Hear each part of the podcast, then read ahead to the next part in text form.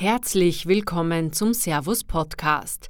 Dieses Mal möchten wir euch eine Folge unseres noch recht jungen Podcasts Einfach gesund leben ans Herz legen.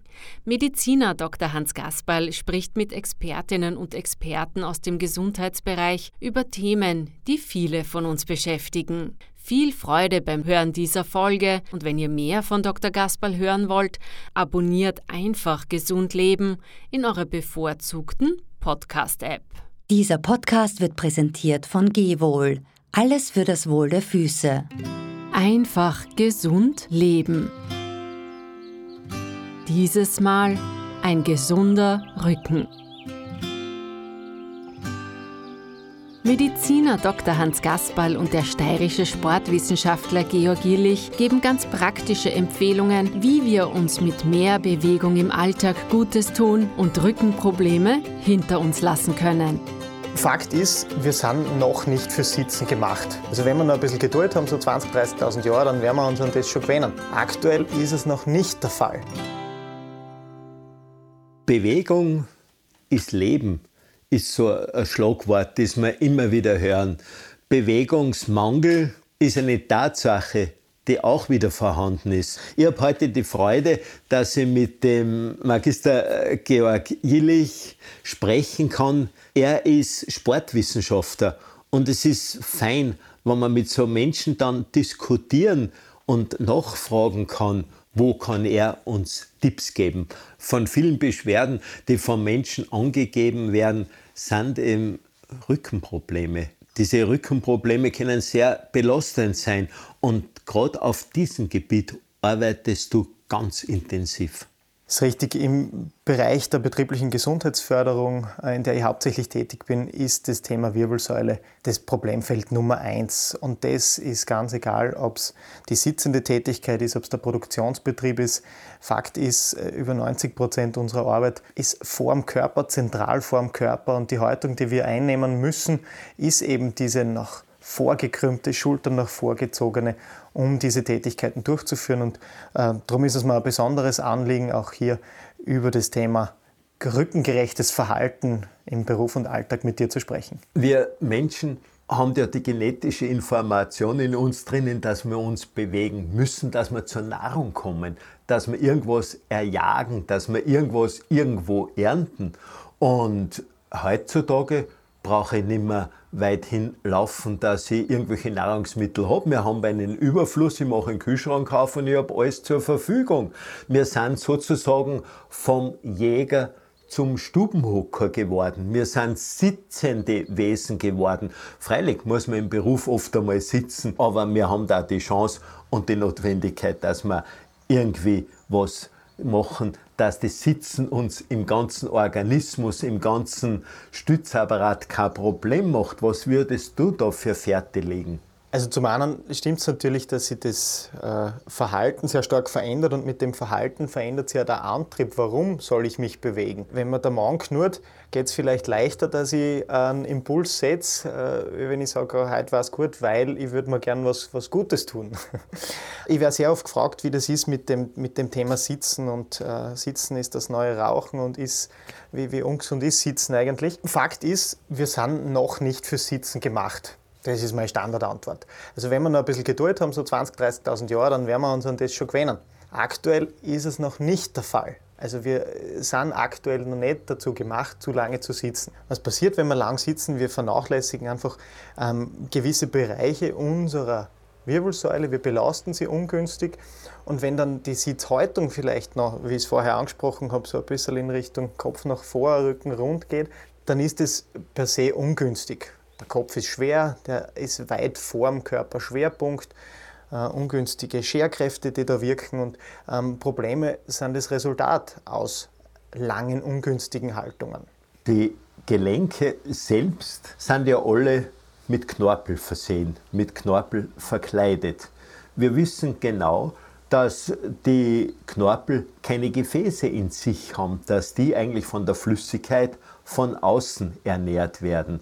Und darum ist doch immens wichtig, wieder die regelmäßige Bewegung zu erfahren, die regelmäßige Bewegung zu machen. Denn durch die Bewegung kommt es zur vermehrten Bildung wieder von Gelenksflüssigkeit, die meine Knorpel ernährt.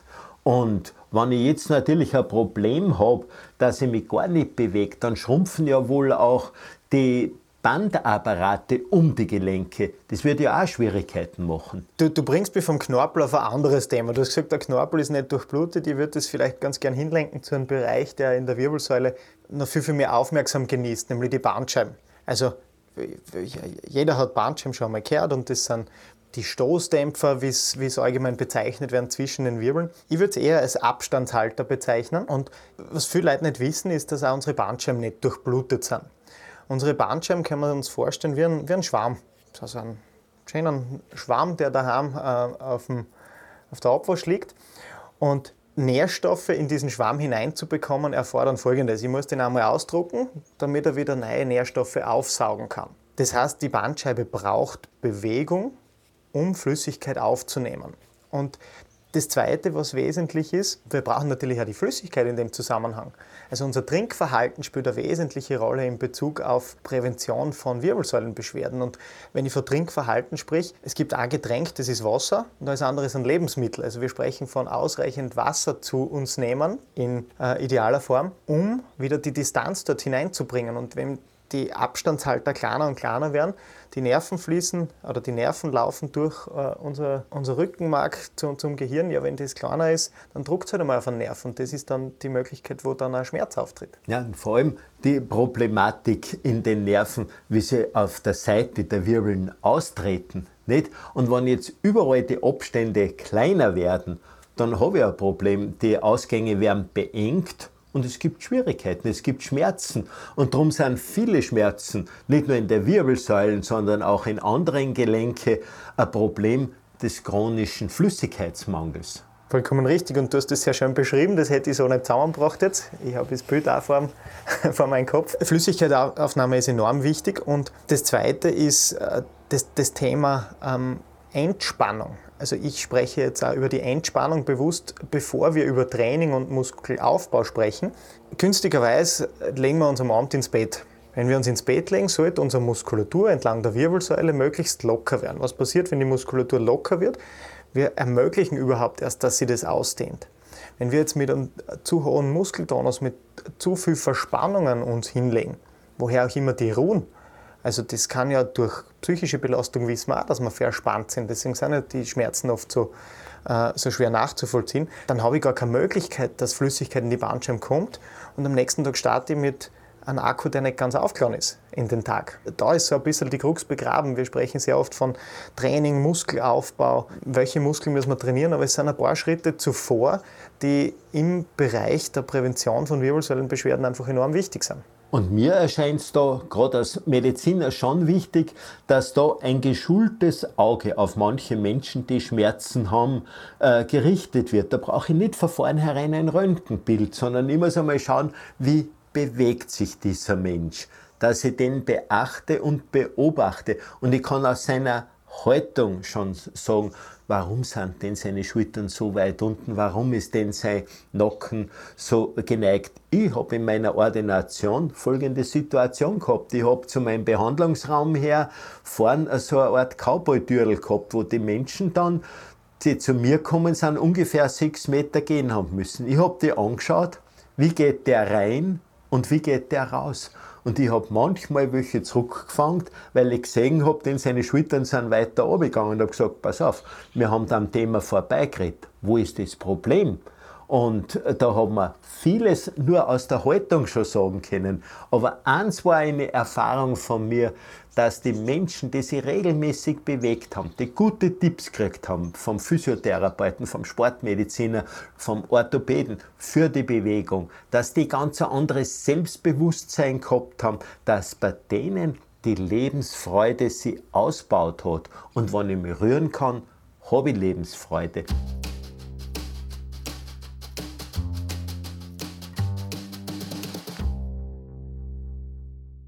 Was können wir jetzt tun, dass wir unter Umständen das Sitzen vorteilhafter machen? Also Punkt 1, den ich empfehlen würde, ist die Sitzzeiten so gut wie es geht zu verringern, dazwischendurch einmal aufstehen, äh, Alltagsdinge, die nicht im Sitzen notwendig sind. Manche Dinge muss ich ja im Sitzen machen. Ähm, aber es gibt ein Telefonat, das ich vielleicht im Stehen führen kann. Das wäre das eine. Das zweite ist, wenn wir schon sitzen müssen, ähm, möglichst dynamisch sitzen. Also nicht statisch sitzen. Ähm, Was verstehe ich darunter jetzt? Ich versuche jetzt einfach mal das, das Bild des falschen Sitzens ja. in deinem Kopf zu erzeugen. Also ja. nach vorhängen, Schultern nach vorzogen. Und auf der anderen Seite das Bild des richtigen Sitzens. Dynamisches Sitzen heißt, alle möglichen Positionen dazwischen auch ausprobieren. Ich werde genauso verspannt wenn ich den ganzen Tag probiere, meine Schultern zurückziehen, den Kopf hochhalten und mich da ja nicht äh, bewegen traue, weil ich Angst habe, dass mir dann das nicht gut tut. Also in Bewegung bleiben. Einseitiges, auch wenn es noch so richtig ist in der Theorie sitzen, ähm, bringt uns auch nicht weiter. Unterstützend kann ich einmal auf dem Sessel, auf dem linken Sitzbeinhöcker, auf dem rechten Sitzbeinhöcker sitzen, den Rücken bewusst rund machen, zu den Zehenspitzen abgreifen, einmal durchstrecken nach oben hin, die Arme weit zur Seite strecken. Also alles das, was mir in Wirklichkeit in die Gegenrichtung bringt. Nicht nach vorhin zum Bildschirm, sondern weg davon, nach hinten öffnen. Das wären so meine einfachen ersten Ausgleichsübungen für den sitzenden Alltag. Ein großes Problem habe ich ja immer wieder beobachtet, ist die Wirbelsäule im Halsbereich. Die Menschen haben Verspannungsschmerzen im Nacken, haben vielleicht Kopfschmerzen, haben Schmerzen hinaus in die Finger und können die nicht unbedingt deuten. Gibt es Übungen für die Wirbelsäule, die wir am Schreibtisch, die wir an unserem Arbeitsplatz machen können? Vielleicht vor den Übungen noch, wie kommt es zur Situation, dass eben speziell der Hals-Nackenbereich so beansprucht ist? Wenn wir uns ungünstige Haltungen anschauen, dann haben wir umgangssprachlich das Hohlkreuz und wir haben den Rundrücken. Das Hohlkreuz war auch zu meiner Kindheit immer wieder Thema. Ähm, wir sehen aber in vielen, vielen Untersuchungen, dass es immer mehr hingeht zum runden Rücken in der Brustwirbelsäule. Krümmung in der Brustwirbelsäule ist normal, aber je stärker diese Krümmung nach vorne ausgeprägt ist, je weiter die Schultern nach vorzogen sind, umso kleiner ist die Kurven, die der Hals machen muss, dass man immer noch gerade ausschauen. Das heißt, der Kurvenradius wird einfach enger. Ich weiß nicht, ob man sich das so vorstellen kann. Und damit entsteht natürlich ein entsprechender Druck auf den Bandscheiben im Halsbereich. Je weiter der Kopf vorn ist, umso mehr Scherkräfte entstehen. Also das ist einmal so die Hauptursache, wenn man so will, für Probleme, die wir da haben. Und wenn man bei Ausgleichsübungen beginnen, dann würde ich da ansetzen an einer günstigen Position über einen, über einen längeren Zeitraum des Tages. Und das heißt jetzt nicht richtig sitzen den ganzen Tag und nicht falsch, aber die Mehrheit der Zeit sollte ich versuchen, in einer günstigeren Position mich aufzuhalten, sozusagen. Das heißt nichts anderes als das Kinn ein bisschen nach hinten schieben, sich selber beobachten, Kollegen beobachten. Wenn der Kopf nach vor wandert, dann, hm, dann gibt es halt die Haltungskasse von mir aus. Und wenn ich wen erwischt, der so sitzt, dann hauen wir einen Euro rein und im Sinne der Lebensfreude äh, geht man dann zu Weihnachten auf einen, auf einen Punsch oder so. Einfach um das einmal zu manifestieren. Das Zweite ist, gedanklich uns groß zu machen also auch an, an die Haltung, die wir, wir, ausstrahlen, sozusagen denken. Die, jeder, der ein Bewerbungsgespräch gehabt hat oder sich die Situation vorstellt, weiß, wenn jetzt jemand reinkommt mit Schultern vorzogen, Kopf unten, das ist vielleicht nicht die beste Ausgangsposition. Das heißt, Haltung ist auch was, was sich, äh, wie du gesagt hast, im Selbstbewusstsein widerspiegelt. Also groß machen, versuchen die Schultern ein bisschen nach hinten zu nehmen.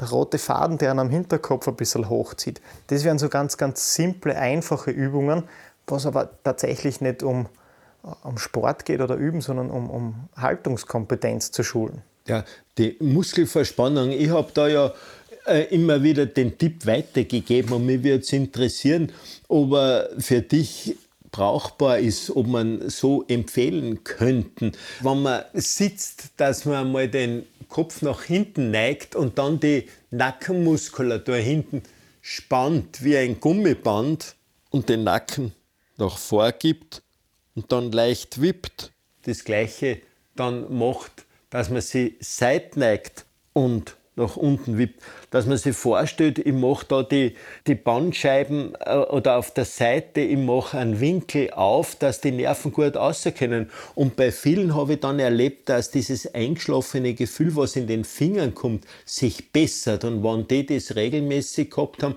und sie haben dann zu guter Letzt kein Karpaltunnelsyndrom gehabt, dann war das für die eine große Hilfe. Wie siehst du das? Ich, ich sitze dir gegenüber und selbstverständlich sind das gute Tipps und ich kann da zuschauen. Ich versuche vielleicht ein bisschen was äh, bildhafter zu beschreiben. Stell dir vor, du sitzt im Auto und hast die Rückenlehne gut eingestellt. Du drückst mit dem Kopf nach hinten gegen die Rückenlehne. Ist vielleicht von der Vorstellung her gut, dass ich einfach bewusst den Kopf nach hinten drücke, allerdings das Kinn eher so Richtung zur Brust hernehme, also so ein Doppelkinn machen, wie ich nicht auf ein Foto oben sein will. Aber dann passiert genau das, was du sagst. Ich ziehe den Hals lang. Viele Personen beschreiben ja, wenn sie zu lang sitzen, das Gefühl, es wird der Kopf zu schwer werden. Also die würden gern den Kopf äh, ein bisschen leichter machen, anheben. Und genau das kann ich, kann ich damit erreichen.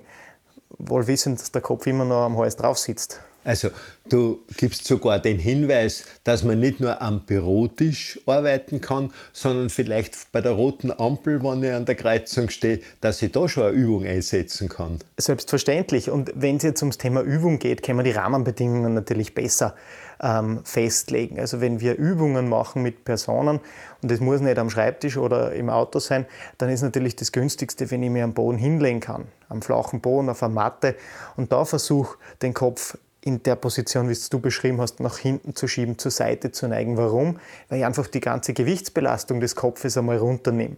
Und dann die Muskulatur auch sich leichter tut, sich wieder zu entspannen. Da geht es meistens nur um Entspannung.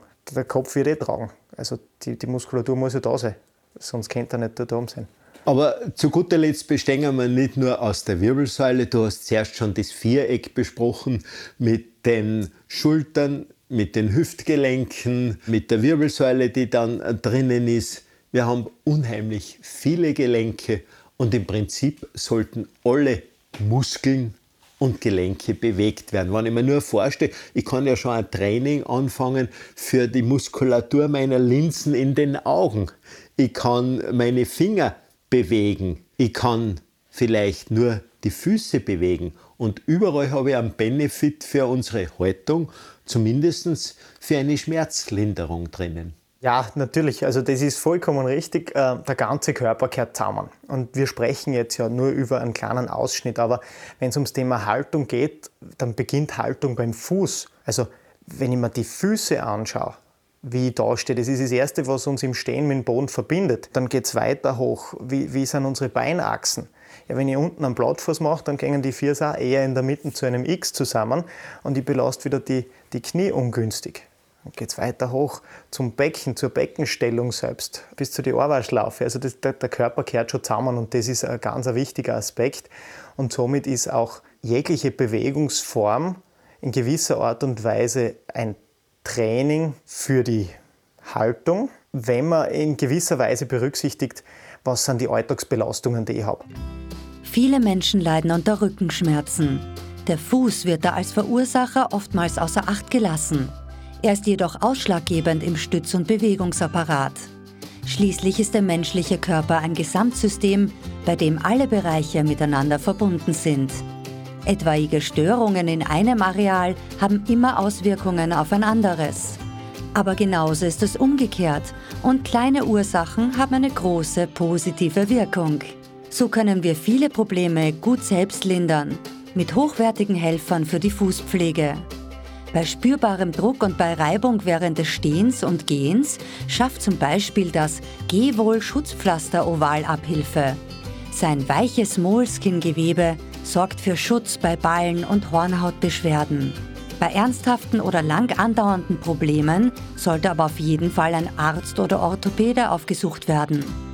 Mehr dazu könnt ihr auf gehwohl.de nachlesen. Einfach vorbeischauen. Ich komme noch mal kurz aufs Beispiel Sitzen zurück. Es wird sehr stark suggeriert, dass das Training der Bauchmuskulatur so wichtig ist ähm, zum Schutz unserer Wirbelsäule. Aus meiner Sicht ähm, stimmt es nur zum Teil.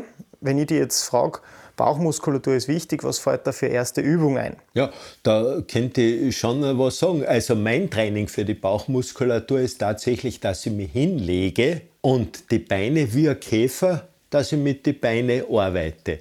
Also das ist für mich eine Übung für meine Bauchmuskulatur, die ich eigentlich täglich mache. Und deswegen bist du auch Profi. Das ist nämlich eine günstige Übung, weil du das in einer neutralen Position machst, weil der Rücken gerade ist. Wenn wir jetzt äh, ausgehen und Leute fragen, was fällt da für Bauchmuskelübung ein, dann kommt zu 90 Prozent äh, Sit-up, äh, Crunch, äh, Hochbeugen, Vorbeugen des Oberkörpers.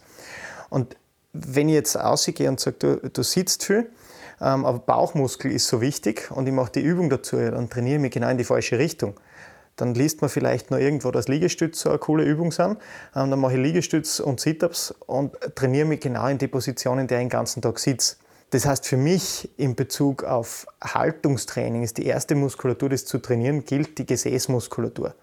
Der Hintern ist unser größter, flächenmäßig größter Muskel, den wir haben, ähm, sitzt biomechanisch sehr günstig.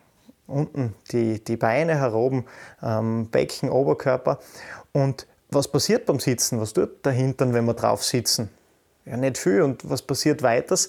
Die Gefäße werden ja auch abdruckt dorthin. Das heißt, die Reizleitung geht verloren. Ich verlerne auch den Hintern, um Hilfe zu bitten in gewissen äh, ja. Situationen. Ja. Also das ganz einfache Bobakel zusammenzwicken, so banal sich das anhört, ist eine, eine Weltklasse-Übung. Jeder, der mal Schmerzen gehabt hat im Lendenbereich, weiß das. Ja. Das heißt, die Kombination Gesäßmuskulatur, Bauchmuskulatur in günstigen Lagen, ähm, zu kräftigen ist wichtig und auf der anderen Seite vergessen wir dann nicht den Hüftbeuger ein bisschen zu dehnen, weil im Sitzen ist der auch immer kurz. Und die Lendenwirbelsäule, die Muskulatur an der Lendenwirbelsäule zu lockern, die braucht man nicht kräftigen, die ist den ganzen Tag unter Spannung. Also darum ist es eigentlich idealer, man hat einen Knackpopo und nicht unbedingt ein Sixpack, wenn man die Übungen anschaut. Ja, ich bin, bin dabei.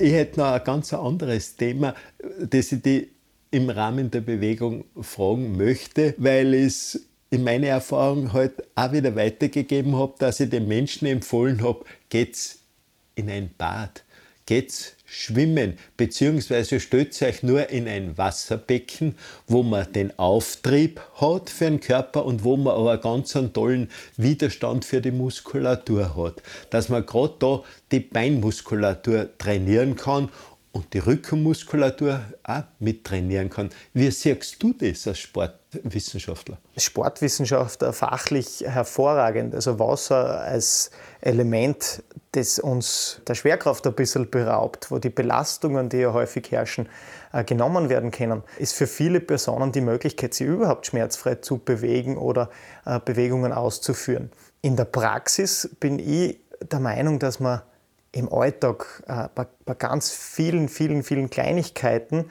ähm, was tun kann. Ich brauche keine großen Rahmenbedingungen.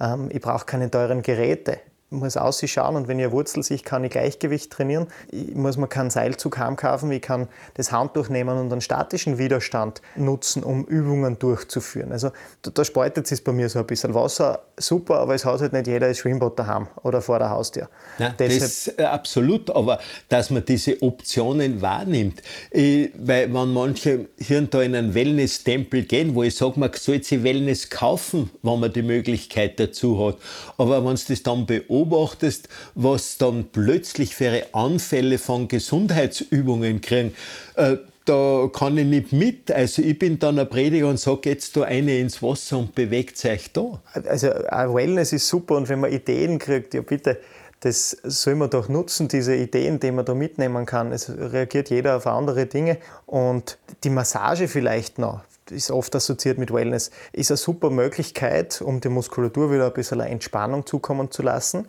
Wir haben auf der anderen Seite auch selber sehr einfache Möglichkeiten, um speziell auch im Rücken-, Nackenbereich und selbst zu massieren. Denken wir jetzt an einen Tennisball, den wir nehmen, an die Wand legen und dann einfach auf und abrollen fördert die Durchblutung, es ist ein gewisser Druck. Fairerweise muss man sagen, wenn das wer gelernt hat und gescheit macht, ist der Nutzen wahrscheinlich höher, aber die Rahmenbedingungen sind auch schwieriger. Es kostet mehr Geld, ich muss mir einen Termin ausmachen und ich kann es nicht bei Bedarf sofort umsetzen. Also solche einfachen Faszienübungen jederzeit im Alltag integrieren. Wenn wir äh, dann denken, wo das Interessante ja ist, dass äh, du der Präsident des österreichischen Kneippbundes bist und da natürlich auch vieles an Gedanken weitergibst. Und Kneipp war ja ein begeisterter Mensch für die Bewegung in seiner Gesundheitsideologie. Und der hat einmal gesagt, um gesund zu bleiben, muss sich der Mensch bewegen, schwitzen und soll das Wasser in seiner mildesten Form gebrauchen. Wir haben schon manches davon jetzt angedeutet, aber Schwitzen ist bei uns bei der Bewegung im Moment noch nicht ausgekommen.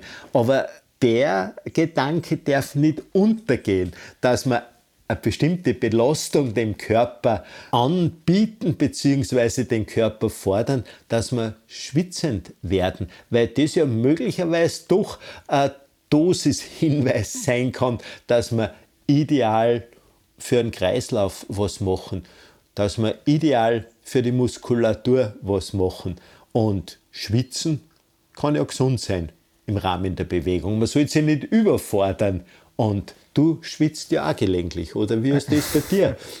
Sieht man das schon? ähm, nein, also, äh, natürlich, wir haben jetzt sehr stark den Aspekt Bewegungsapparat besprochen. Ähm, das, was du jetzt ansprichst, ist das Thema Herz-Kreislauf-Training. Schwitzen als Thermoregulation, wenn, wenn man entsprechend uns belasten. Ich würde da ganz gern nochmal auf das Haus zurückkommen. Auch im Ausdauerbereich bauen wir ein Haus. Das heißt, wir fangen ähm, im Fundament an, möglichst ich sage jetzt einmal, gemütliche Bewegungsformen äh, auszuführen, im Grundlagen-Ausdauerbereich, wie man es nennt. Es hilft aber nichts. Ähm, ich muss in mein Haus auch manchmal den ersten Stock aufführen und manchmal den Dachboden. Sonst ist der Mauer drinnen. und das ist genau das, was du sagst. Sich anzustrengen ist nichts Schlechtes. Und ich würde vielleicht auch mit den, mit den Mythen aufräumen, dass es diesen äh, Herz-Fettverbrennungsbereich äh, gibt und es darf ja auch nicht zu anstrengend sein. Und ähm, das stimmt so nicht. Vorweg zu sagen, ähm, wenn ich das Thema Herz-Kreislauf-Training anschaue, dann sollte ich mich vorab einfach untersuchen lassen. Also das ist mitunter eines der, der wichtigsten Dinge, auch wenn ich jetzt auffordere, sich anzustrengen, ja, wenn ich gesund bin. Ja, vor allem, wenn Menschen lang nichts getan haben und dann glauben, sie müssen jetzt mit Trainierten mitmachen. Also da macht schon sehr Sinn, dass man zu einem Sportmediziner, zu seinem Hausarzt unter Umständen geht, der Begeisterung für die Bewegung auch hat und für den Menschen hat, dass er entsprechend untersucht und dann Tipps gibt. Genau so ist es. Und wenn wir jetzt von, von gesunden, herz-kreislaufmäßig gesunden Personen sprechen, ähm, dann sagst du ja auch immer, immer das Gleiche ist nicht gut. Wir brauchen neue Reize. Und äh, da vielleicht so von der Vorstellung her, stell dir vor, du kriegst am Sonntag die Zeitung zum Lesen. Dann liest am Anfang, also Voraussetzung ist, du musst lesen können. Das sind die Grundvoraussetzungen, auch für Sport und Bewegung. Ich muss eine gewisse Grundvoraussetzung haben, ich muss gesund sein. Dann liest du die Zeitung. Wenn du da wochenlang die gleiche Zeitung liest, dann bist du schon bei Bereichen anbelangt, die dich vielleicht nicht so interessieren. Wenn du da monatelang die gleiche Zeitung liest, kannst du die, Kontaktan kannst die Kontaktanzeigen schon auswendig. Äh, und wenn du da Jahr die gleiche Zeitung liest, kannst du immer noch lesen. Also unser Körper braucht immer wieder neue Reize. Neue Reize im Sinn des Ausdauertrainings können ganz einfach sein. Wenn ich mal eine Runde laufen gehe oder walken gehe oder mit dem Hund gehe, einfach mal die Richtung umdrehen wirst merken, wie schwierig das ist. Das ist gar nicht so leicht, weil du schlagst einfach immer die, die gleiche Richtung ein, du gewohnt bist und der Körper gewöhnt sich auch dran. Und dann ist halt die, der erste Hügel nicht noch 200 Meter und die Steigung ist eine andere. Also auch das sind schon neue Reize. Also es muss nicht zu kompliziert sein. Ich brauche nicht die Pulsuhr, wenn ich nicht eine extrem detaillierte Zielstellung vor mir habe. Also wenn ich auf meinen Körper hören kann, dann ist das gut und sinnvoll. Und wenn wir schon beim Thema Herzfrequenz sind, vielleicht das noch ganz kurz. Die Herzfrequenz ist ein ganz, ganz, ganz persönlicher Wert. Bitte nicht die Herzfrequenz mit anderen Herzfrequenzen, mit anderen Personen vergleichen. Ich habe einen, Freund, wir sind Halbmarathon gelaufen gemeinsam.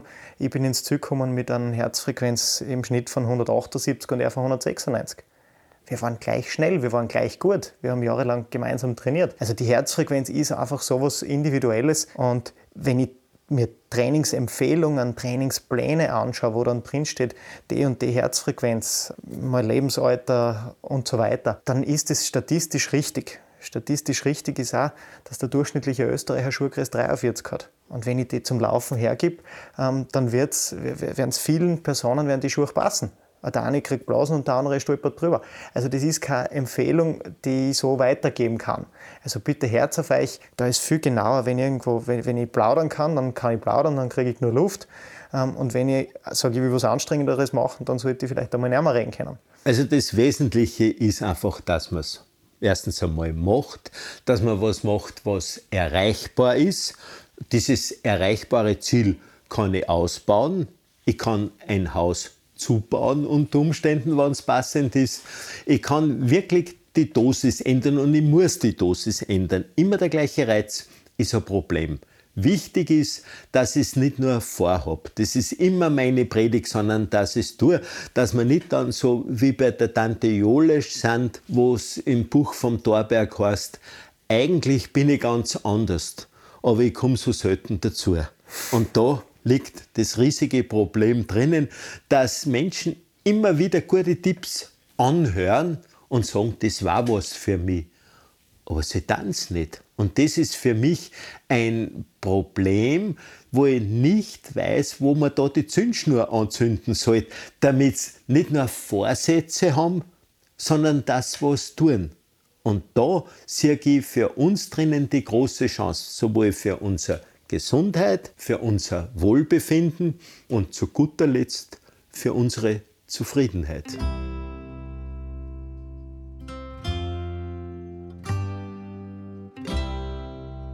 Sie haben jetzt als Hörer bis jetzt die Sendung angehört. Ist ja eh schon eine Leistung, dass Ihnen das gelungen ist und mich freut es, beziehungsweise uns freut es, dass Sie uns zugehört haben. Aber dennoch möchte ich jetzt, Georg, dich fragen, was kannst du für einen Tipp geben? Wo kann ich anfangen? Wo soll ich starten? Wie soll ich starten? Und warum soll ich starten? Also wie du sagst, über Bewegung zu reden allein ist zu wenig. Ich, ich glaube, das Erste, und das ist ganz wesentlich, ist selbst sich nochmal die Frage stellen, warum. Also das eigene Motiv finden. Wenn ich weiß, wofür ich es mache, dann tue ich mir viel leichter auch ähm, mit einem gewissen Durchhaltevermögen an die Sache heranzugehen. Das Zweite, was mir enorm wichtig ist, ist äh, keine Angst vor Bewegung zu haben. Es gibt keine falsche Bewegung. Es gibt manchmal einen falschen Körper dazu, durch Verletzungen oder sonst was. Aber es gibt keine falsche Bewegung. Wichtig ist nur das Tun. Und das Dritte ist, es muss nicht kompliziert sein. Also mit einfachen Dingen beginnen. Wenn die Hemmschwelle zu groß ist, dass ich sage, ich äh, habe jetzt nicht dreimal die Woche Muße, dass ich mir da Zeit nehme oder ich will mir keinen neuen, neuen Bergschuh kaufen, ähm, dann die kleinen Schritte im Alltag einbauen. Es zählt jeder Schritt. Günstiger für, fürs Outcome ist, wenn man die Zeiträume ein bisschen länger macht, aber es ist kein Schritt, ein verlorener, den wir am Tag gehen. Es ist keine Übung, keine Bewegung, die wir machen, verloren. Zum einen für unsere Bewegungsschatzkiste, zum Anfang auch für unseren Bewegungsapparat. Also ähm, bitte keine Angst haben und bitte einfach ausprobieren. Georg, danke, dass du uns da deine Gedanken ausgebreitet hast. Es ist ja lustig, wenn man einen Menschen, der mit der Materie so vertraut ist, wie ein Schwamm ausdrucken kann. Also für jeden Menschen, für jedes Alter gibt es eine stimmige Form der Bewegung. Handeln ist das Motto. Das je nach Konstitution, je nach Alter. Und da können wir immer eine passende Empfehlung dazu annehmen. Und zum Erfolg wünsche ich Ihnen viel Freude. Vielen Dank fürs Zuhören. Nützliches Wissen und wohltuende Rezepte aus der Naturapotheke könnt ihr jedes Monat in Servus in Stadt und Land entdecken. Die Expertinnen Karin Buchert und Karina Numann, auch bekannt als Fräulein Grün, verraten uns da wunderbare Kräuteranwendungen für Körper und Seele. Abonniert jetzt den Podcast-Kanal Einfach Gesund Leben und verpasst keine Folge mehr.